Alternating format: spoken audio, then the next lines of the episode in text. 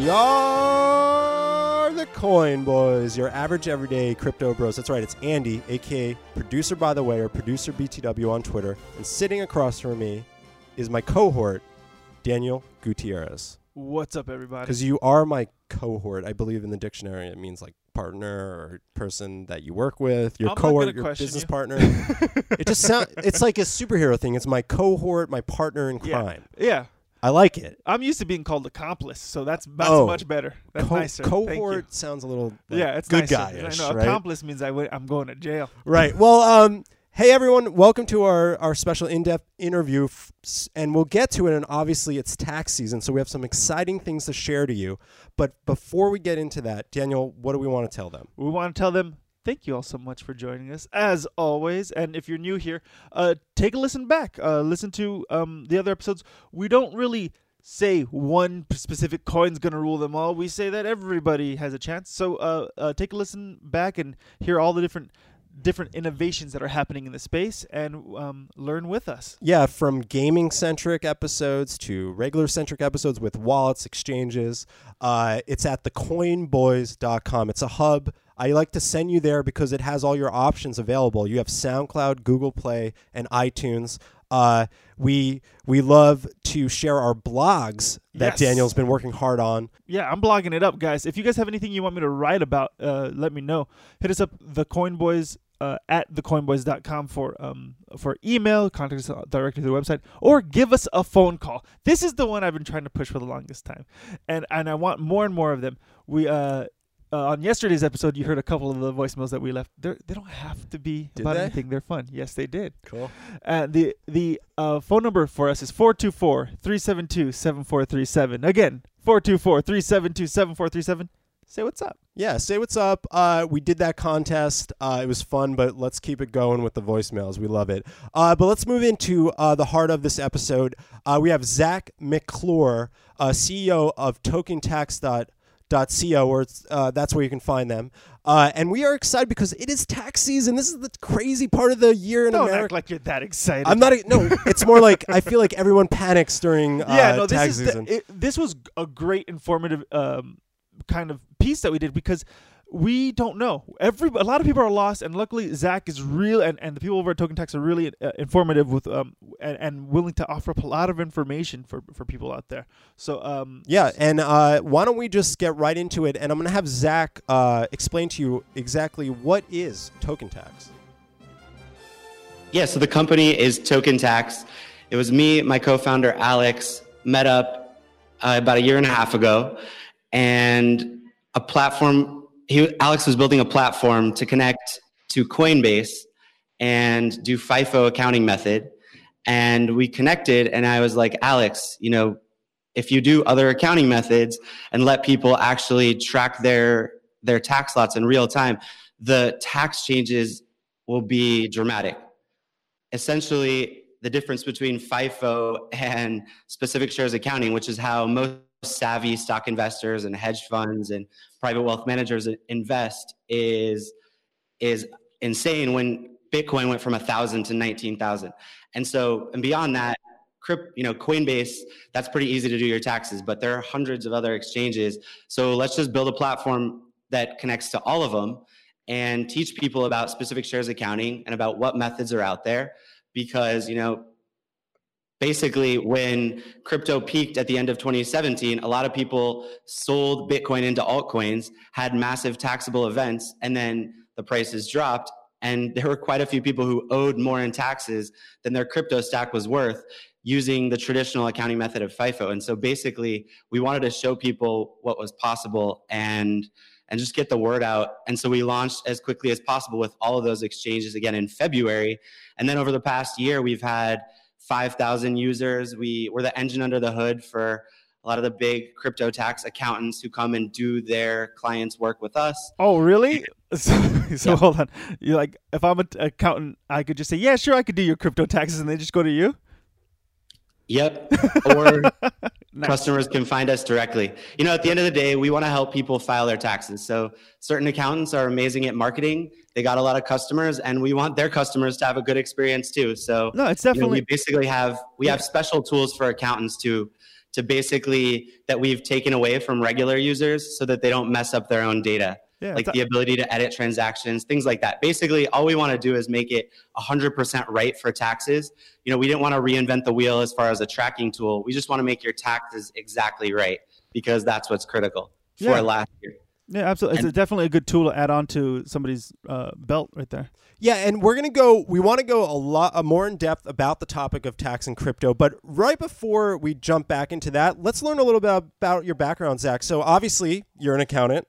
But what did you do before you guys got into crypto? Were you just a CPA or did you work for an accounting firm? What did you do before all this?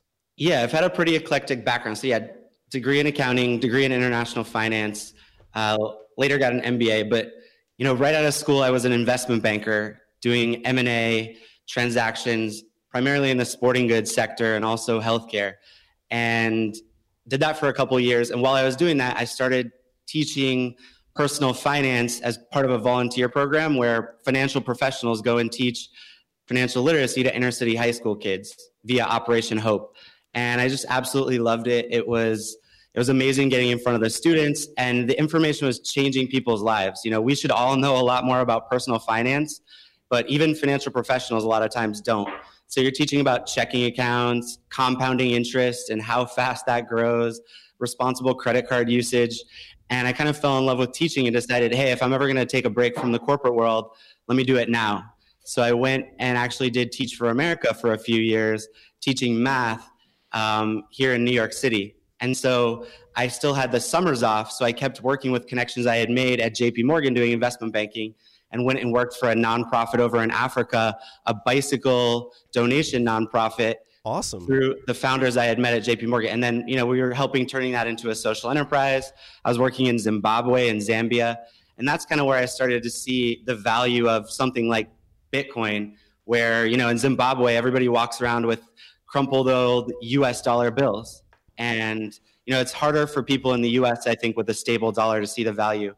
And then that pivoted me into impact investing after that. And so some of the deals that came across our desk were, you know, Ripple, early crypto investments that were more centralized. And I basically just started learning more and more about it, fell in love with the space, and was trying to find a way to be useful and get involved. When I met my co-founder, who was a software engineer building this platform, and taxes became such a critical issue in 2017. And, you know, I was helping people who had made quite a bit of money in crypto harvest their losses and do a lot of this really advanced tax strategy that people with private wealth managers do. And when I met Alex, it was like, wow, this is an opportunity to democratize access to this knowledge. You know, for $20, we can teach people about this accounting method. And now we have a tax loss harvesting dashboard that does almost all the work for you of showing you exactly how much of each crypto you can sell, like whatever you're holding at a loss, in order to block taxes. And then we also teach you, oh, you can offset $3,000 of ordinary income. So I'd say, you know, my background is very personal finance, education oriented, as well as the accounting and finance. And that is sort of how, that's the foundation of TokenTax basically, is we don't want to just tell you, oh, here's the answer. We want to explain to you, look, the IRS hasn't said anything. Here's all the context. Here's the other rules, and you can make your own decision. And we love teaching people about these issues in the crypto community.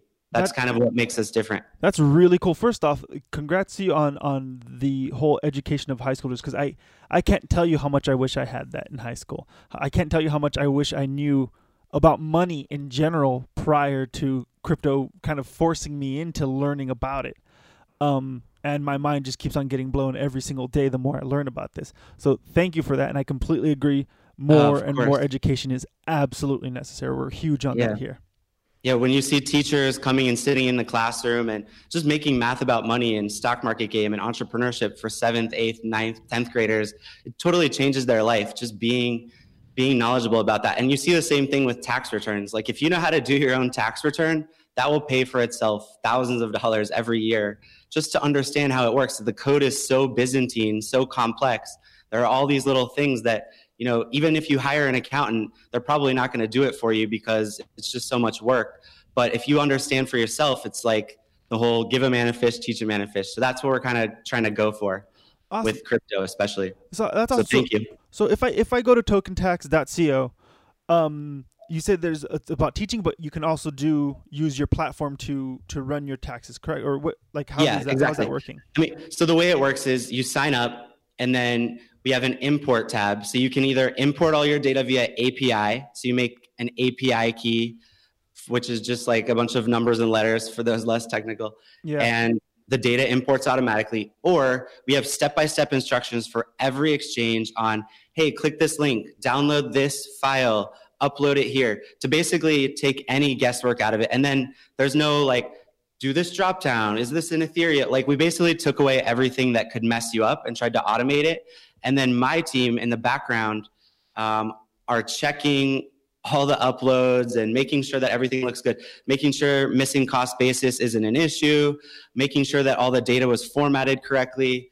You know, so you have real accountants in the background looking at all the work and making sure it's right. And we're on intercom. So on our website, on the bottom right of the screen, you can always chat to us about whatever crypto tax question you have, or, hey, did I upload this right? Hey, for this Bitcoin Cash fork, how do I enter it?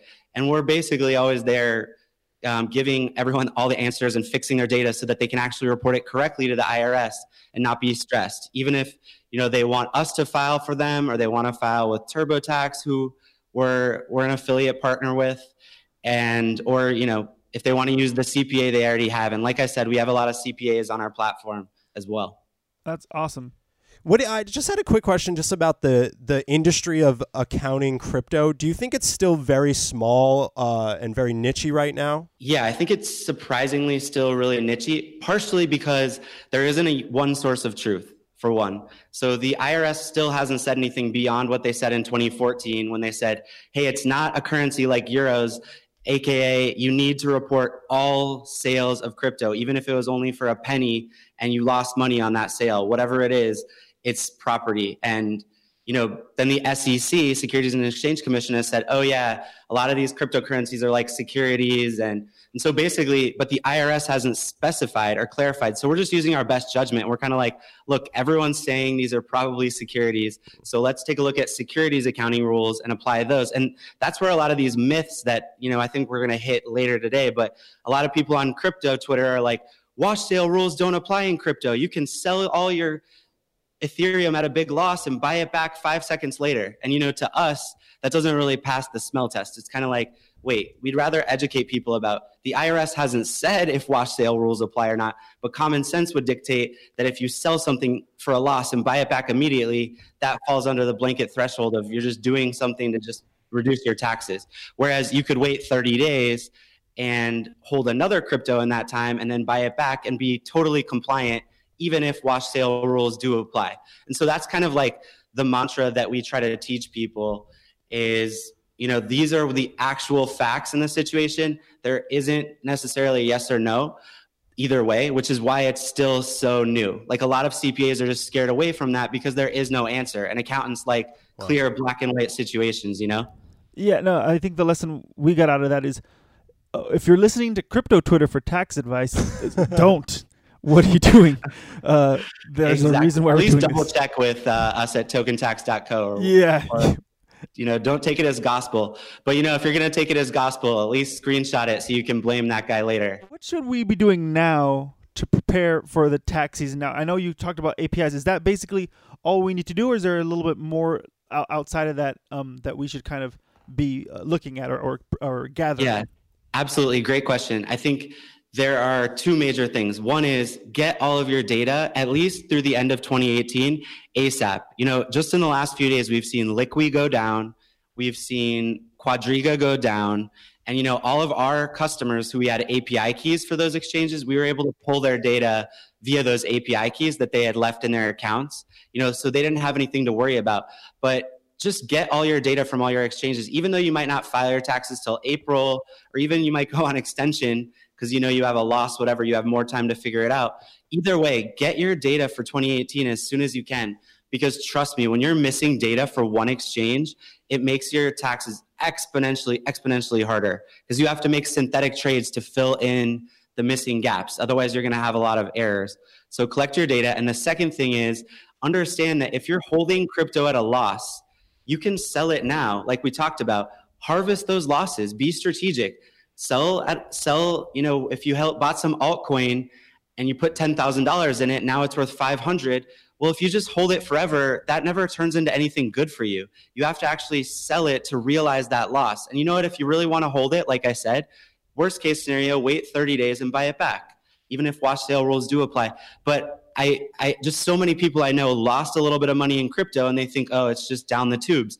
No, if you harvest your losses, you could get half of that back from the IRS, depending on what your tax rate is. And you can even offset ordinary income. So that's absolutely the two top priorities I would say right now, because if the market bounces back, you know, it's too late to harvest those losses, which can be an asset for you in many ways. And we could talk about that more later. Yeah, I actually a part of the show I want to talk. I'm excited about is the myths that you mentioned. Let's talk about what are the main myths that most people in crypto, whether they're on Reddit, Twitter, Facebook, all of the major accounting places. Let's just say everywhere. What are the major myths in the accounting side of crypto? Yeah. All right. Well, starting from the top, number one is if you never cashed out to dollars, you don't owe taxes. And that's just totally false. If you've ever sold crypto for anything, for coffee, to pay someone, to buy dollars, or to buy other crypto, all of those sales are taxable events and need to be reported in US dollar terms to the IRS. Number two is, oh, I didn't trade on US exchanges. I don't need to report that. That's definitely wrong. And in fact, if you traded on foreign exchanges, there's a chance that you might need to report an FBAR, which is one of these. It's with Financial Crimes and Enforcement Network. It's kind of an offshoot from the IRS. But basically, it's for people who had more than $10,000 in a foreign exchange. And it was made for the Swiss bank account stuff back 20 years ago when people were hiding money there. But now crypto investors might be getting caught up in that. And we're kind of just saying better safe than sorry. We don't know if that's going to apply. But yes, you definitely need to be reporting your foreign exchange transactions. Number three is wash sale rules don't apply, as we talked about earlier. Yeah, what is a wash sale rule? Sorry, yeah. A wash sale is if you sell something. So let's say, going back to before there was crypto. So let's say I had Tesla shares and I bought some in 2018. And then if the price declined during the year, what happens is everyone with a private wealth manager or hedge funds, they look at all the stocks they own and they look at the ones they're down on and they have quote unquote unrealized losses, like they paid more for it than it's worth today. And they sell those close to the end of the year to harvest those losses. And then usually you'll see stocks that went down during the year continue to go down at the last month of the year and then bounce back in January. And that's because people wait 30 days before buying it back.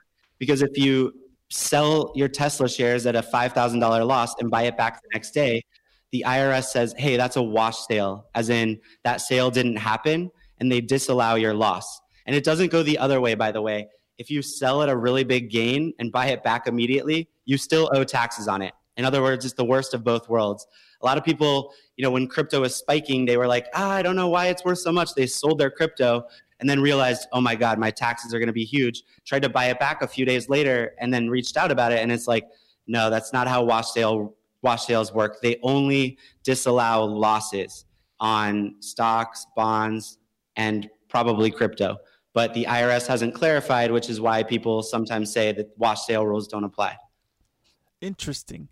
But we'll see. I mean, we're waiting for the IRS to let us know. And, you know, the more clarity, the better for this industry. You know, yeah, it keeps us busy, but, you know, we don't want to be busy, you know, guessing what the rules will be. We want to be busy just helping people file in an inexpensive way. Now, I have a question. Because the IRS has not officially put rules down on paper, and you're saying that just common sense law applies, where it's like we have to still treat it some way or somehow in some fashion and tax and make it taxable. But like, what happens to the person that hasn't done anything and crypto? And can the IRS like really?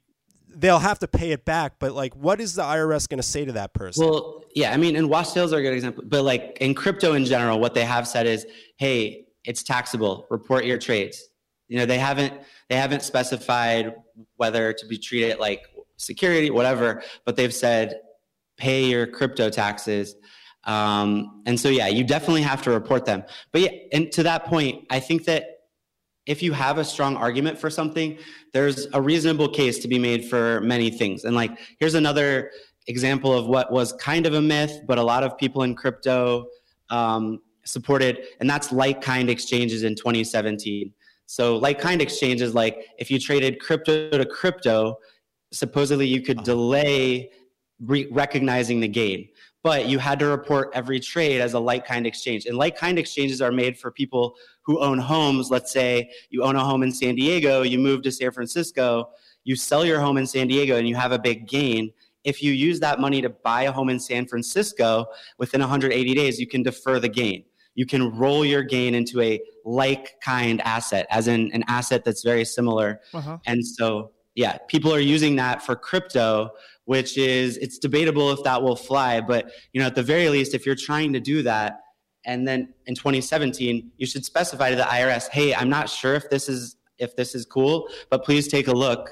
And you can file basically a form that says, hey, I want to point this out to you so you can, I'm not trying to sneak it by. I'm just trying to show you, hey, I'm trying to do a like-kind exchange. I think that it's reasonable for these reasons, but please take a look. So, okay, question for you, because I was a part of a real estate investment with my family and we sold the house. So say you are, let's talk about, this actually just came up in my head. Has anyone mentioned inheriting crypto? If someone wants to put it in a will and you inherit crypto, is that taxable? Yeah, great question. So when you inherit something, basically you inherit it at the market value. So yeah, that is kind of the amazing situation for people who have really appreciated crypto, minus the fact that someone has to pass away for someone to inherit it. But yes, inherited property is stepped up to the market value. So basically, that's the whole point of why people try to defer taxes as long as possible. One of the reasons, and that's because, you know, when you pass away and your estate goes to your kids, they don't have to pay taxes on those gains. It really is a free lunch type of situation. Interesting. Yeah, that's what I'm getting at, because that's what I learned, is that it was a free lunch situation for me, my brother, and a couple of cousins. Yeah. We got to share on that. But that's my question. If I said, hey, in my will, I'm leaving, say hypothetically in 20 years, Bitcoin's worth a lot of money, and I'm like, hey, my kids are going to get all my Bitcoin. It's not me trading it to them or sending it to them. They're literally just inheriting it. So they don't have to pay tax on it, is what you're telling me. Exactly, if they inherit it. And you know, this is all part of the personal finance understanding of taxes is, you know, trading all the time, getting short-term capital gains. That's not good. Short-term capital gains are taxed way higher than long-term capital gains. But to your point, buying crypto, holding it responsibly as part of a retirement portfolio where it's a slice of everything you hold, that's exactly what you should be doing. And that's what you should be doing with all your assets. You know, the wealthiest 1% or 0.1%, whatever, they never sell anything. They never pay those friction costs on paying gains on their assets. They hold everything forever, and then it gets inherited by their families. And that's part of the reason why inequality, and I'm not saying I necessarily think this is good or bad. In fact, I'm in favor of a bigger estate tax. Yeah, that's a big old can of worms there. Yeah, it's just understanding what the rules are. You know, that's the whole thing about accounting in general. Like, it's so complicated. It's such a fascinating puzzle, but it's a little sad that it benefits, the wealthiest people because it's so complicated. We're trying to teach people all the rules so that, hey, we can all benefit as much, if not equally, at least, you know what you can benefit on and try to get ahead for your own life. So I have a question.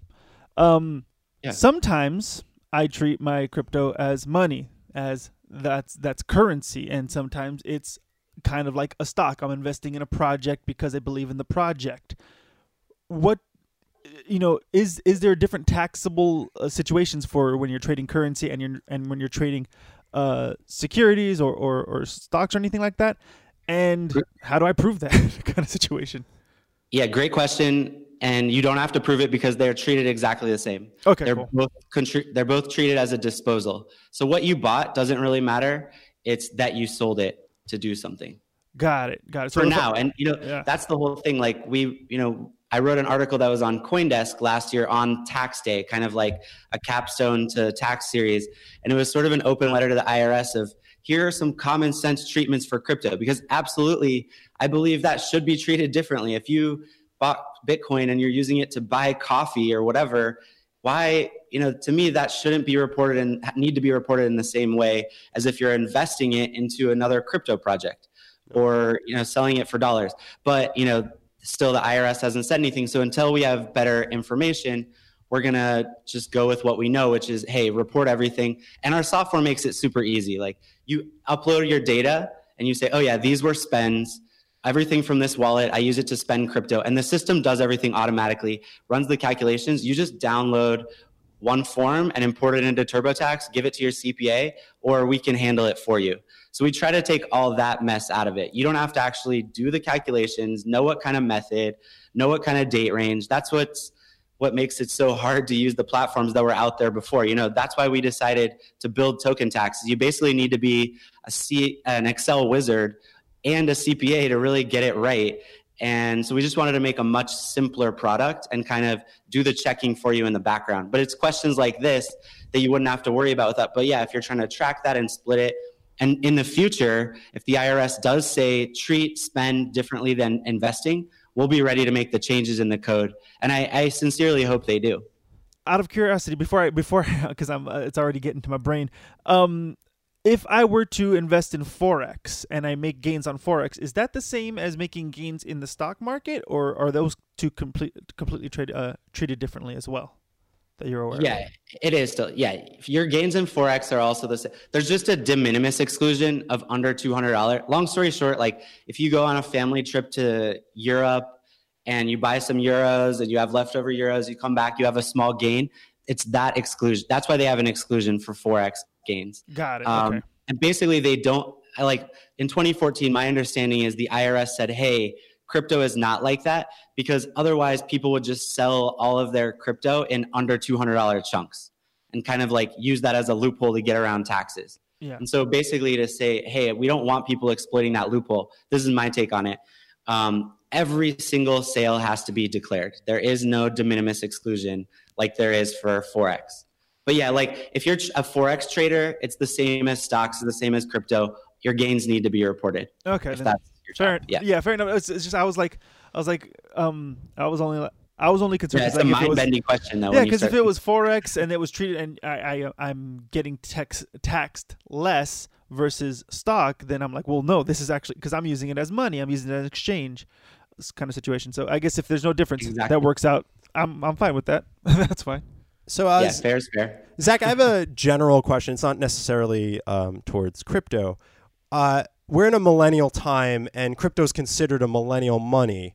What's your perspective, the millennial perspective of taxes? Are they educated on taxes, or do you think they're not? Because I feel like a lot of people in crypto are like, I don't know anything about this tax thing. So what is your perspective on the millennial, like tax? I don't know how to even describe it. Like, what are they like? Yeah. Are they educated? I mean, honestly, you know, from my years in teaching and just being a go-to, even for people who have MBAs from top business schools, just we're devastatingly uneducated on taxes and personal finance in general. You know, people are starting to get smarter about using the right credit card, but when you look at the statistics of the percentage of people, millennials, who are carrying a credit card balance or who are filing their taxes a certain way, you just know that if people are carrying a credit card balance and paying 20% interest, they just can't know that much about personal finance or about taxes, you know, let alone taxes, which are way more complicated than just general personal finance. And it's really disappointing. And it's exactly what you said at the beginning. Why don't we teach this in schools? It's just absolutely... I mean, it's almost criminal. When I put on my tinfoil hat sometimes, it's almost like, is the system working as it should? Because, you know, 50%, 60% of the population have $0 in savings at all. And, you know, 2 weeks without a paycheck during the government shutdown. And people were just on Twitter like, oh, I'm selling my bike to pay my rent. I'm selling my video games. I'm selling all my stuff. And people just have no savings. Like, I hate to see that level of panic. And the shutdown was so crazy anyway. But, you know, it really exposed the fact that people have no idea what they're doing as far as savings. So, and taxes is like a whole nother level above that. So I would say, yeah, it's Not surprising, but people are just woefully uneducated, sadly. And hey, hopefully we'll be able to change that with more podcasts, more webinars, more content. Yeah, because it pays for itself so many times over. Just being good at taxes, it's like add 10% to your salary every year, you know? That's just amazing. An accelerator. Yeah, I'm right there with you on the tinfoil hat because I'm like, every time the more and more I learn about money in general, just period, how every government, not just the U.S., but all governments, have treated money and taxes and versus how much money people make and who's getting taxed more and yada yada. I'm just like, something wasn't right from the get-go and somebody knew what they were doing kind of situation, but I just have no proof on that. Exactly. Yeah. I mean, if we all had $1 million in the bank, I mean, how many people would leave their job? Probably a lot of people would stay. But when you look at that as the logical other end of the spectrum, you realize maybe there are people with an interest in making sure that, we aren't all super personal finance savvy or tax savvy. But, you know, I have a decent anecdote. The UK filing deadline just ended and it was January 31st. So we have a product in the UK. It's different. It's average cost accounting and there are other rules, but basically very few people over there even have to file a tax return, because if you just work for a company, your company files your tax return for you. You don't have to do any work. And then if you have capital gains, let's say you made 1,000, 5,000, you still don't have to file until you basically make over $15,000, $16,000. And then, you know, it's just a much better system in my opinion, because so few people actually have to file. So it's just self-employed people and then people who have a big amount of capital gains every year. And to me, that's just way more reasonable, because so much of the tax business right now is like, people who have such a simple tax return, but they're paying $50, $100. Then they pay a company that gives them a payday loan on their refund. So, hey, you got a $4,000 refund. Here, we'll give you $3,500 of it today instead of having to wait 2 weeks. And wow, they just made, 14% interest in 2 weeks or whatever. It's disappointing. But, the UK, I think, is really a model that we could look toward as far as simplifying tax return process and just taking a lot of stress out of people's life. Life is hard enough here, so. Yeah, no, I'm right there with you. There's a show called Adam Ruins Everything. I don't know if you're familiar with that. Oh, yeah. I love that show, but and they kind of talk about that a little bit too. That's the one thing I think Trump wanted to actually kind of do, make it one small piece of paper for you to fill out for your taxes. I mean, it never went through. And does it seem any less complicated to anyone? No CPAs I've talked to think it. I mean, now they got rid of casualty loss deductions, for example. Like, this is a huge thing for crypto. So the way our tax cuts are, if you cut taxes on, to lower the corporate tax rate from 35% to 21%, it all has to balance out over 10 years or something like that. So to balance that out, what they did is got rid of a few things like casualty losses for individuals. But what that means is if you're just a regular crypto investor and you're trading Bitcoin, you sold your Bitcoin, you made a bunch of money, and you moved it to some wallet. If you lose access to that wallet, or if you get hacked or get it stolen, you're not allowed to offset that loss. You can't claim it as a deduction anymore like you used to in 2017. So a lot of people don't realize this. Like, if you're in crypto and you have a lot of crypto, you're majorly exposed unless, there are things you could do, like file an LLC, create an LLC for your trading. And then if something bad happens, you elect to be taxed as a C Corp. But it's like they're making it more complicated just to protect people on really basic things. And they definitely didn't simplify the tax code as far as I can see. Yeah. Well, Zach, you're hired for me. So there you go. Awesome. Thank you. Zach, super informative, but I have just a couple more questions before we let you go. And Please. It's more about based on along the lines of what we were talking about right now. Yeah. Like, what does the future for crypto and taxes hold? What are you hoping for? Yeah. I think, you see some junior legislators proposing crypto tax solutions that are kind of like, in a similar vein to what I wrote on the CoinDesk article last April. But basically, it's like, hey, let's have sensible taxation. If you transfer your crypto to an exchange like Binance, for example, that doesn't have a US dollar on-ramp, and you just trade crypto to crypto, well, why don't we wait till you withdraw your money from there and can actually use it to tax you on it, things like that. But more so just the simplifying it and saying, look, if you're using it as a currency and it's provable, maybe that shouldn't be taxed. And just there are a lot of common sense applications that could be made. And you know, no one knows if you're getting airdrops or if you're getting inflation tokens, how should that be treated? You know, all these startups in the space are kind of figuring out, or there's staking. Like if you have Tezos, you know, there's a new company called Eon, you give them your Tezos and you get 15% interest, whatever, they take a small fee on it, but or 15% return for the staking. How is that going to be taxed? So I think just a comprehensive 20-page, 10-page document that they write up that says, hey, this is how everything should be taxed, just as a first source of truth would be enormously helpful. Because right now it's kind of like we work with clients who all use each of the big four. We're trying to cross-pollinate ideas like, oh, you have a SAFT, you have this future token that you've purchased in 2018, but you haven't received the token yet, and you may never receive it. They may cancel it, or you may get it in 2019 or 2020. How should that be treated? But really, we all need to be treating that the same way, but there isn't a great way to get that information out into the system without the IRS's leadership. So I think the future is maybe someone like, you know, AOC or a congressperson presents something that goes viral, and it's kind of like, hey, this is our first chance at a standard taxation set of rules, and then the IRS adopts most of them or whatever. But I really do think it should be treated as a new asset class because securities are different. Stocks are different. You're not trading crypto to crypto. So it's totally different if you have to buy all your altcoins with Bitcoin and Ethereum than with stocks where everything you buy is with dollars.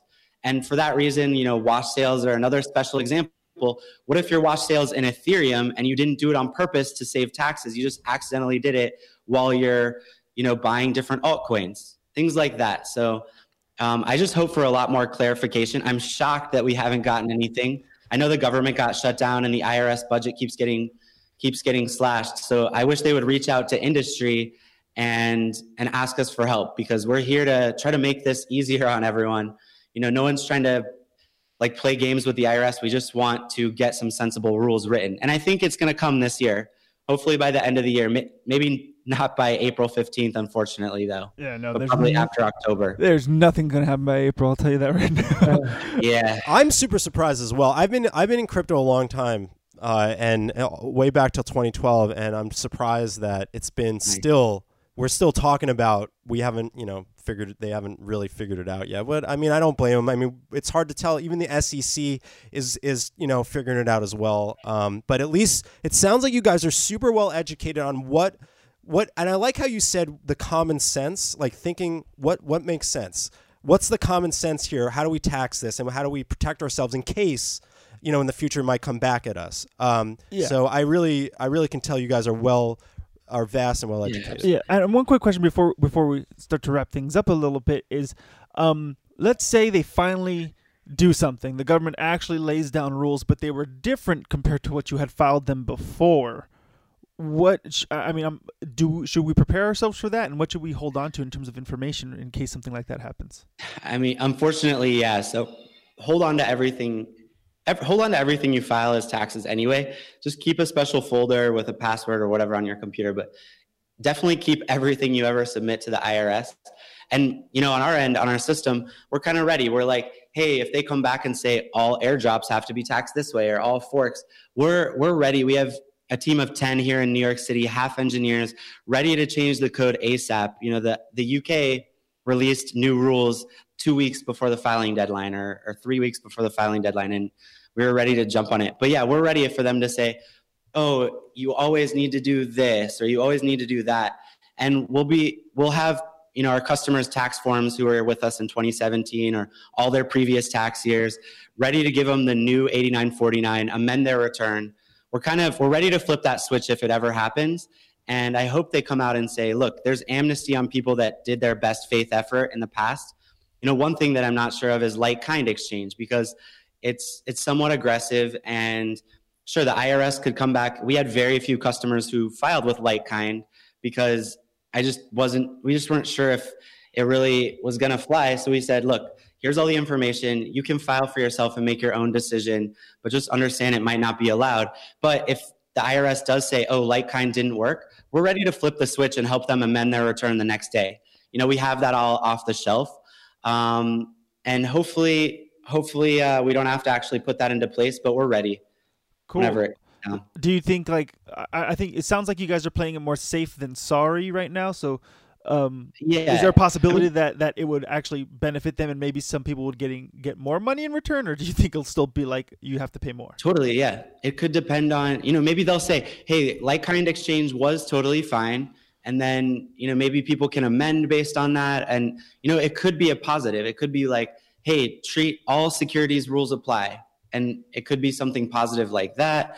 But basically, just having some guidance. And in general, our principles are similar to what the IRS wants, I think, are be conservative, but especially also be consistent. So to us, when you have this Bitcoin Cash fork, for example, it's really hard. So yeah, you could view it as income in August. A lot of people, most of our customers had their Bitcoin on Coinbase. They didn't get it till December, so that's weird.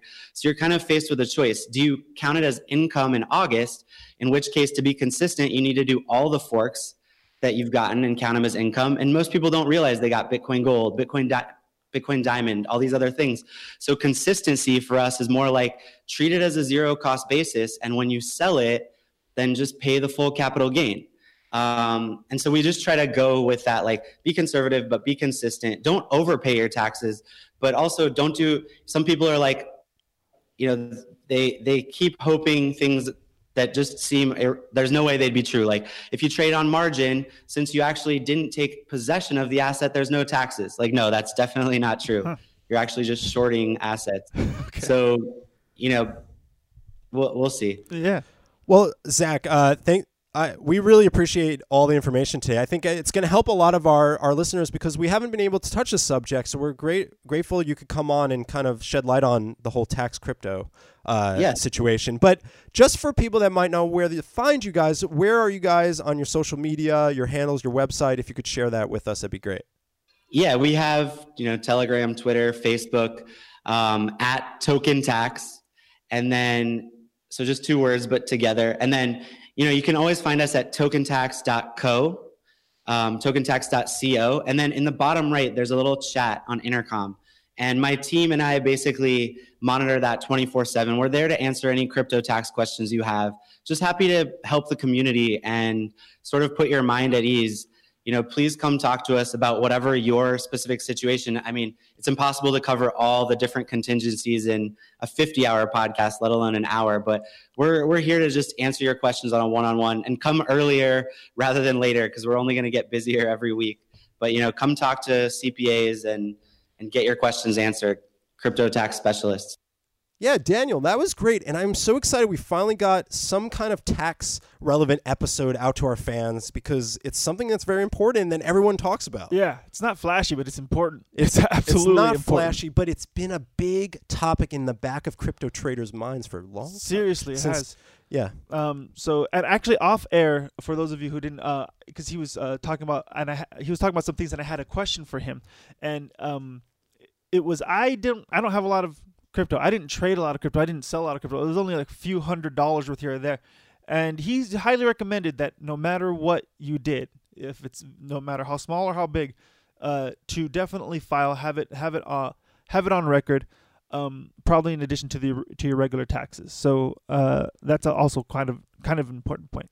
Yeah, and there were some questions in there that I actually asked because we were in the midst of it, and I think the one question I was really interested in was the inheritance thing. And I think that just came, it was interesting because I had experienced a situation with real estate and inheriting real estate. Yeah. And what I'm getting clearer understanding is how crypto is being treated like real estate more. Like that's how you have to look at it. Like the likeness trade, Zach explained that's a real estate thing. When you're selling your house and buying a house, it's an asset thing. It's an asset thing. The likeness thing. I don't know if it extends to how many different assets, but definitely houses. But it's interesting how we're treating, or how we're, like he said, trying to get ahead of the game because the IRS hasn't come out. I love what he was saying and how he described those things. And for me, someone that's not very tax savvy, I'm going to be honest.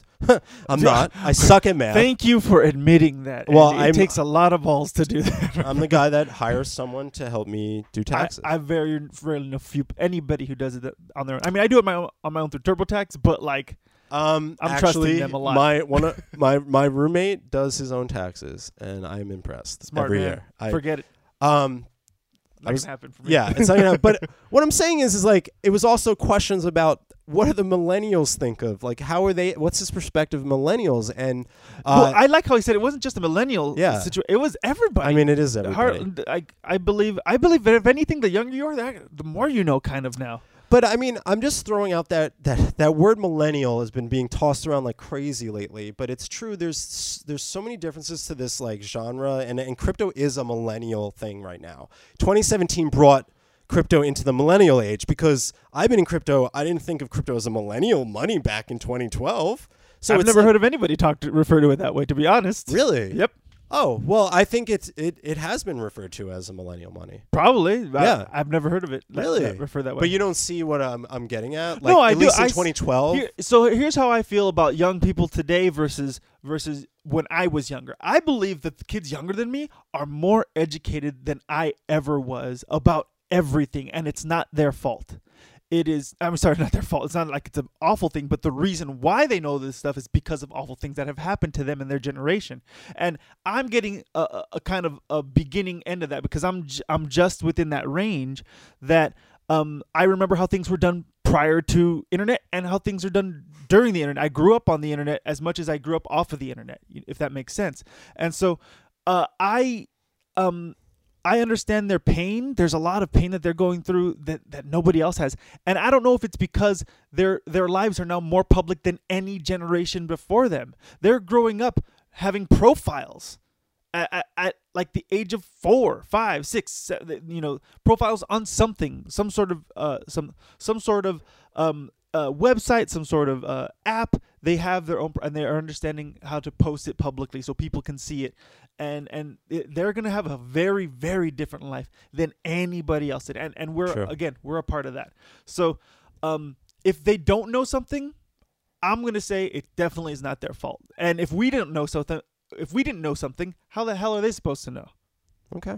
So all I could say is that I think Zach kind of like opened up some boxes, and I hope he opened some boxes in your head about thinking about taxes and crypto a little bit more seriously, just to look ahead. Yeah. Yes, the IRS has not made things on paper like very clear. But he's just saying protect yourself. It's the common sense factor that I like to use. That it's common sense. Kind of you're just like let's just treat it and make sure that we take care of it in case.